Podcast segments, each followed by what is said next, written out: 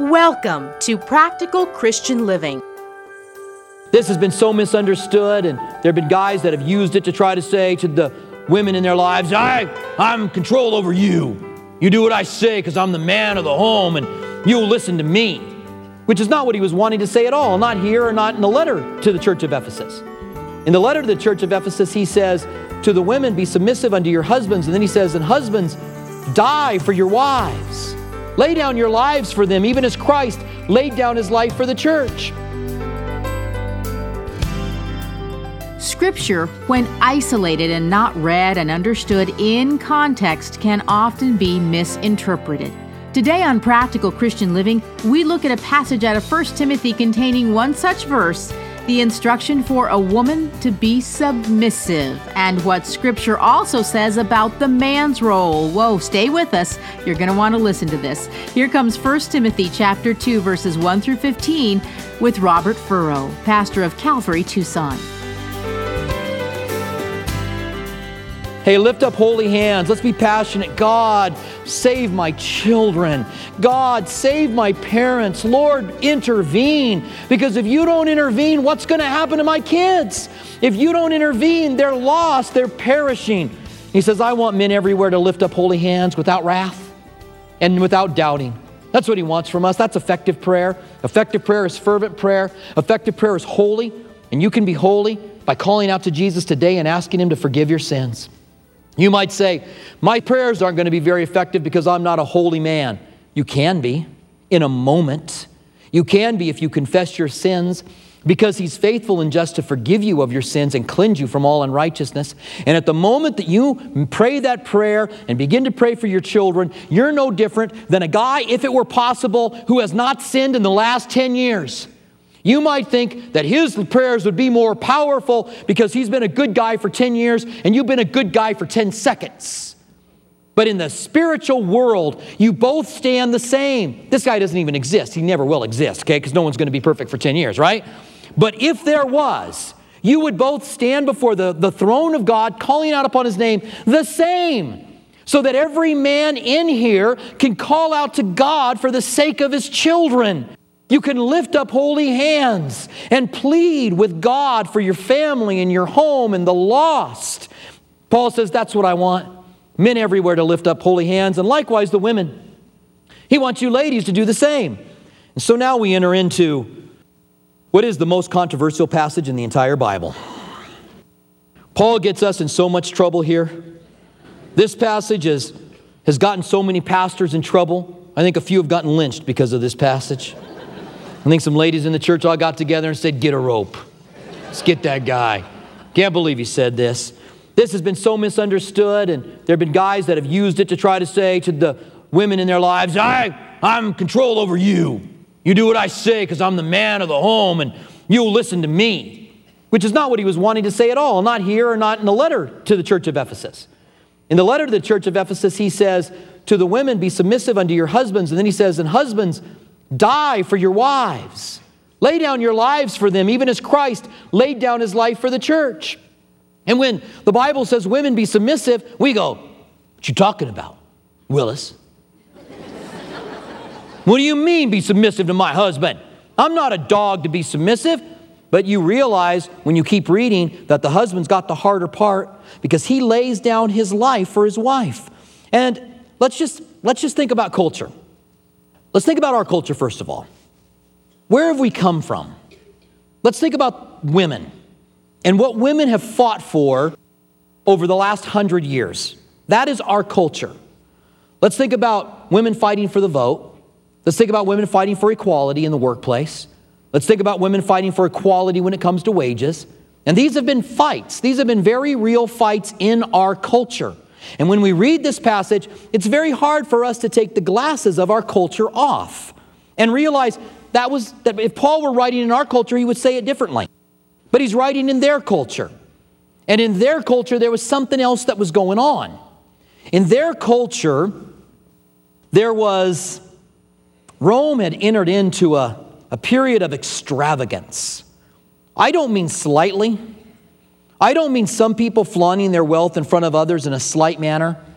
Rome had entered into an area where there was so much wealth for the wealthy that they were now being entertained by people killing each other in the arena. Not only were they being entertained by people killing themselves in the arena, they were being entertained by the children of their enemies being brought into the arena and wild animals turned upon them. And children being made to fight and kill each other. It's kind of like the Hunger Games, right?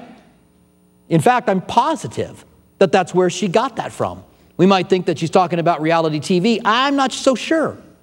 I think as she writes the book, she's looking back to the culture of Rome. She's talking about Rome as the capital. And these people that a whole culture, a whole culture of people went into the arena. It was the most sought after ticket you could get so that they could watch children devoured in the arena.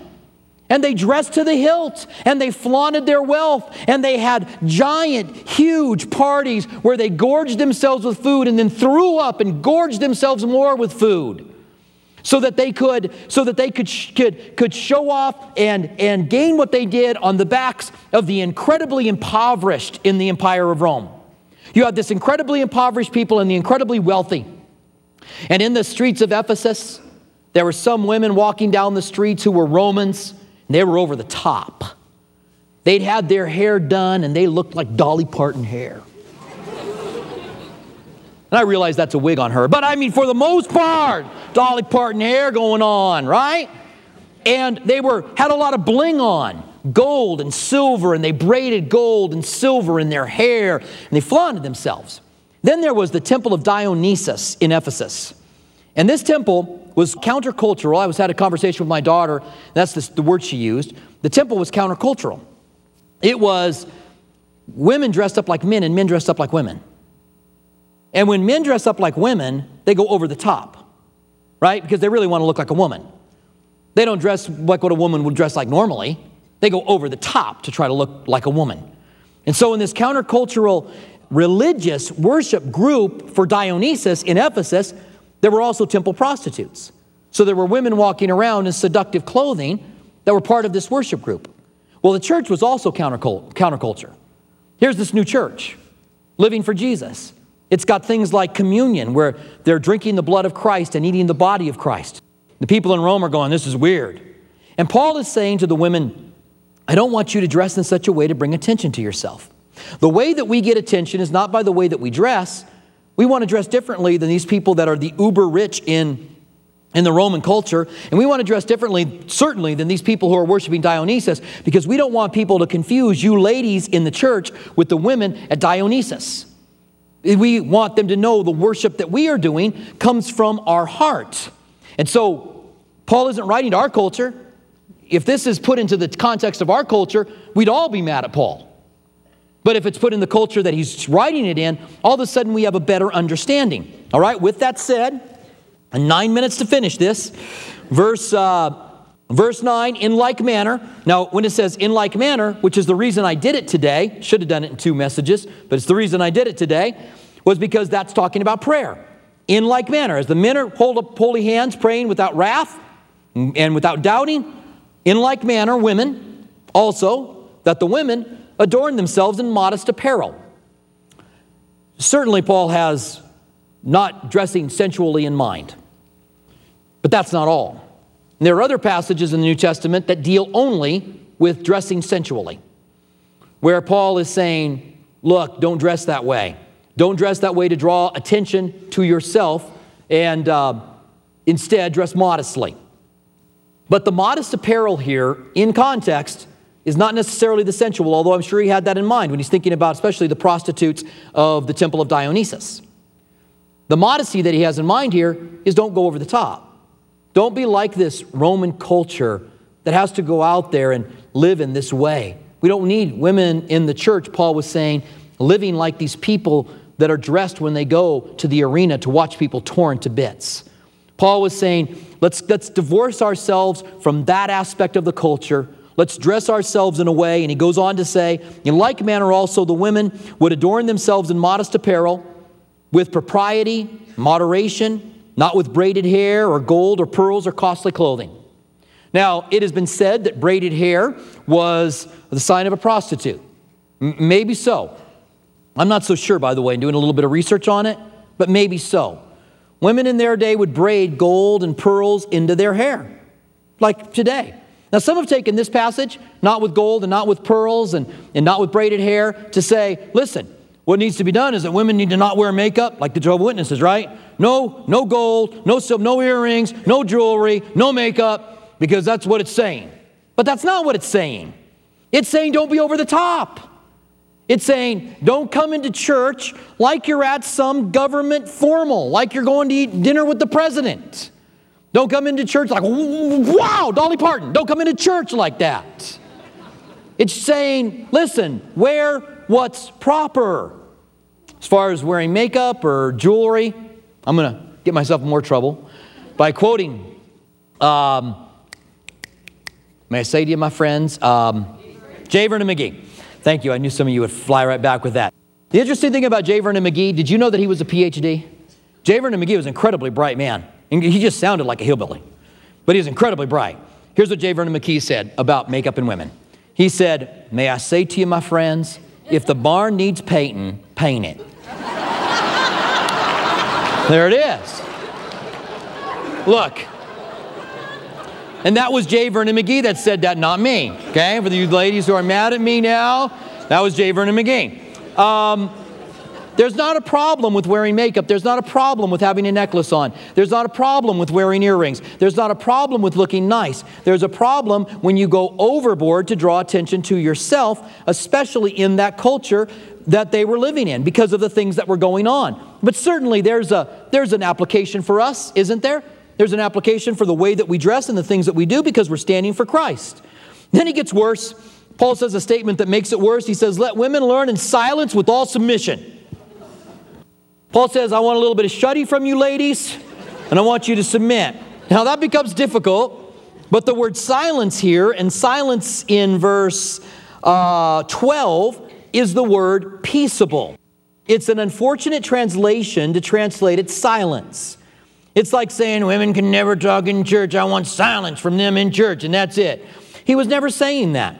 There were women that were deaconesses. There was uh, uh, Lydia in Philippi, who was one of the leaders that was in the church. I believe that a woman can be a pastor in a church. I think that you can have a youth pastor that's a woman, a children's pastor that's a woman, uh, a woman's pastor that's a woman. You can have different positions of authority. I think that she can't be a senior pastor, but she can be in leadership and she can be under that authority. I don't believe that you should have a woman who makes doctrine decisions about what's going to be believed, but certainly she can explain doctrine. We'll talk more about that in a minute, but it says, Let women be in silence with all submission. The word submission, now we don't like that. Again, we're in our culture. And we say submit, and the lady say, He said, What? he said, Did he say submit? Because if Paul were still around, I'd string him up for saying submit. The word literally means under rank. Be under rank. We understand that. We live in a military city. Some of you guys are in the military. And you tell me, let's just say you're a major, you walk by a colonel, you salute that colonel. Are you, by saluting that colonel, being in submission, being under rank, and showing that out in public, are you saying in any way, shape, or form that that colonel is a better person than you as a major? Or what about the private? The general may not be the person the private is. The private may have far greater character than the general does. His rank doesn't say anything about his character.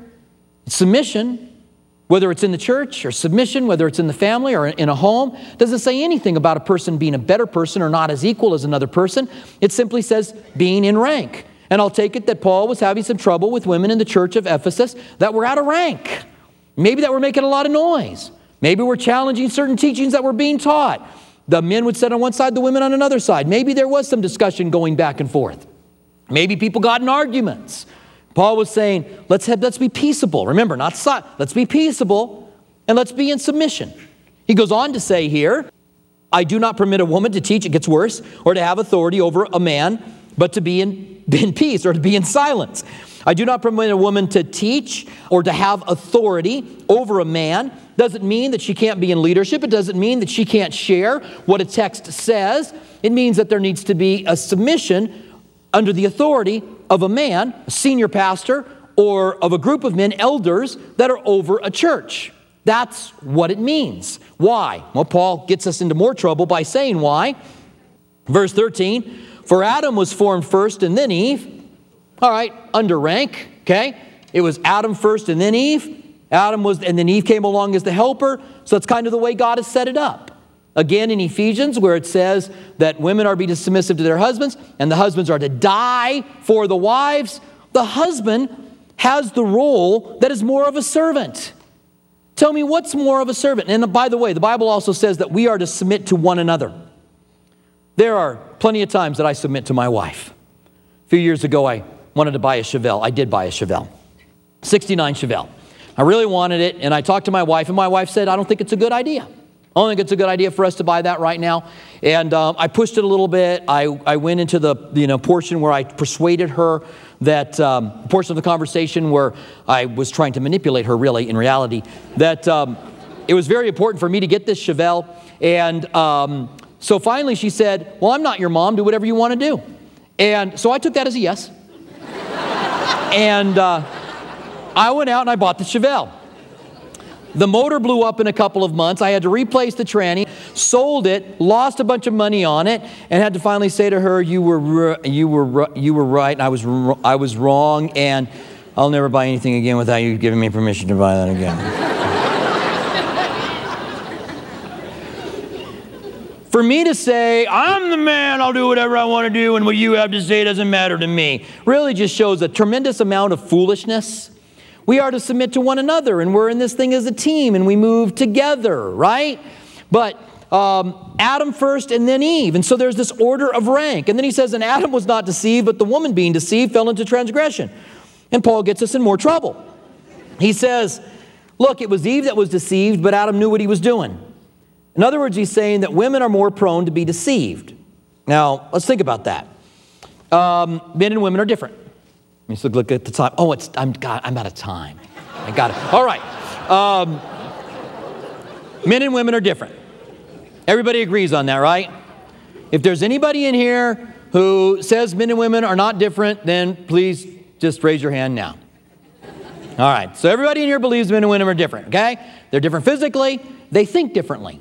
I, I, said earlier that women can do 10 things. They can cook dinner, text, talk on the phone, and tell their husband what to do all at the same time. I can't do that. I can, like I said, I when I'm looking for my text, I'm looking for 1 Timothy, and I can't even talk to you guys. I want to give announcements and look at my text. Hang on a minute, where are you going to find my text? Because that's all I can do. I can do one thing at a time. It's been said, David Guzik, Calvary Chapel pastor, and he's got a whole, all the Bible outlined online. It's a great resource if you want to look him up and look up his outlines if you're going through a book of the Bible. It's very, very helpful. David Guzik says, women seem to be more sensitive to spiritual things, seem to have a better spiritual discernment. Now, I would, I would attest to that. I think it's true. If I just think about, especially me and my wife, my wife is far more discerning when it comes to spiritual things than, than, than I am. But I seem to have a mind that puts things in order a little bit better. Okay, let me just throw out the little bit because I'm trying to soften it, right? I, I believe that I have a mind that, that orders things better she has a little bit more, she has more discernment than what I have. I'm trying to soften it to make it not sound so bad. So, so that in this ranking and who we are, that in the church, God doesn't want women coming up with what doctrine should be. That's what this passage is saying. That Eve was deceived and not Paul, I mean, excuse me, and not Adam. And so um, it's a man who should be in that position. And I have no problem with that. I have no problem with that in our culture. I do have a problem when people put down women or the role of women in leadership in the church. I think there's a huge problem with that. Now it gets worse in verse 15. Nevertheless, she will be saved by childbearing. What? Us men in the room, we're saved by the blood of Jesus on the cross, and you women, when you have kids, you're saved. You're okay, you make it into heaven. Obviously, that's not what that's saying. And these people, there's been a book written recently that says that you women, you find your fulfillment in life by having kids. They try to say our culture has made women go out in the workforce in the work field, and you working women, you're ungodly, but you women that stay at home with your kids, you're godly. For those, for the woman who wrote that book, and for others who teach that, I want to say read Proverbs 31 which has the woman involved in all kinds of things. It says the godly woman does real estate deals. The godly woman has it's got this list of all the things she, where's the man? She's doing everything. She's getting up in the morning, she's cooking food, she's going out in the market, she's buying a field, she's doing all the stuff. For those of you that say that women find their, this has been said, women find their self worth in having children. What, what about the women that can't have children? What about a woman that has the gift of singleness? How incredibly, first of all, unsensitive that is to, to women. Secondly, we live in a culture that looks down upon women staying at home with their kids. And Paul is saying in this culture here as well, which was beginning to do the same thing, it's okay to do that. You're safe in childbearing, you're saved in childbearing. Live a quiet and peaceable life. Take care of your kids. Don't think you got to be out there putting on this big show, dressed all up to the hilt. Take care of your children. And that's not a bad thing, that's a good thing. That's a good thing for us to understand. And those that have gone too far saying that women need to just stay home and have, well, just what, what is, you know, we're talking about the candidates, the candidates with Romney, his wife, that five boys, right? So there's a lady in the media who says of Mrs. Romney, she hasn't worked a day in her life. She raised five boys, and all the women go, that's it, that's it, it's throwing down now, let's go. But that's the way our culture thinks about raising children when raising children is an honor and there's something natural inside of a woman that wants to nourish and have children and who wants those children. And that's a good thing. So, Paul, this is all in context. Live a quiet and peaceable life. And women, you're safe in childbearing, you're saved in childbearing. There's nobody saying, I shouldn't say that. There, this is not saying that you're saved by childbearing. There are people who are saying that, and I'll be as polite as I can. They're whack they don't understand how to, how to interpret the Bible, how to approach the Bible, how to handle the Bible well. They have a great misunderstanding of how to handle the Bible when you take a statement like this and say, women are saved in childbearing, saved eternity and through bearing children. There's a lot of other passages that says that we're saved by other things. There's a lot of ways that which that word is used. Uh, Peter said, Lord, save me when he was sinking in the water. Was he say, save me eternally and for all of eternity by grabbing my hand? Wasn't saying that. So, yes, this word is used to be saved for eternity, but it's also to be whole. It's also to be safe. And he's saying, live a quiet and peaceable life. Live the life the way you're supposed to out there. Take care of your kids. This is a gift from God. It's a gift from God for us to be fathers, it's a gift of God for you to be mothers. And we live a quiet and peaceable life, and Christ shines out of that in all faith, in all holiness, right? Is what it goes on to say. If they continue in faith, love, holiness, and self control. Paul is certainly not saying that women don't have a role or that women don't have a role in leadership. He's saying we ought to pray living this way, and then the message of the gospel can go forth with great strength. And I'm late. Praise the Lord. Let's stand and pray. Father, we want to thank you again for this passage. And Lord, we do thank you for this passage that is difficult for us to go through. And uh, it's really easy for us to read it from our perspective in our culture for what women have gone through in the last hundred years and make it say something that it doesn't say. Lord, we, we understand rank. We understand the position of a, of a man in a home, position of a woman in a home. We thank you that you have brought us together as couples, that you have brought us together to care, nourish our family. We understand that in our rank or in our role, we do that the best. We pray that we would do that. We thank you for the continued work that you are doing in each one of our lives. We thank you for this. In the name of Jesus, we pray. Amen. Thank you for joining us for Practical Christian Living with Robert Furrow. We hope that our verse by verse studies truly help you to see that God is real. He wants a personal relationship with you, and His Word is life changing. If you'd like to hear more of Robert Furrow's teachings, visit calvarytucson.com. For our local listeners, we invite you to join us at one of our two campuses. Our East Campus at Speedway and Camino Seco meets Saturdays at 6 p.m. and Sundays at 9:45 a.m. Our West Campus, south of Palo Verde and I-10, meets Sunday mornings at 8:30 and 11 a.m. Our midweek service times are Wednesday evening at 6 p.m. at our East Campus and 7:15 p.m. at our West Campus. If you prefer, you can watch our service at live.calvarytucson.com and also on our Facebook page and YouTube channel. Our online campus is available during East Campus service times. If Practical Christian Living has blessed you and you'd like to donate, please visit pclaz.org. That's pclaz.org, where you can make a secure one time donation or sign on to become a monthly partner on a reoccurring basis. Have you accepted Jesus into your life, or do you have questions about salvation? We'd love to hear from you. Email us at saved at calvarytucson.com. And don't forget to follow us on social media Instagram at Calvary Tucson or Facebook at Calvary Chapel Tucson. We want to remind our local listeners that you can watch Practical Christian Living TV Sunday mornings at 8:30 a.m. on KGUN 9. Thank you for joining us for Practical Christian Living.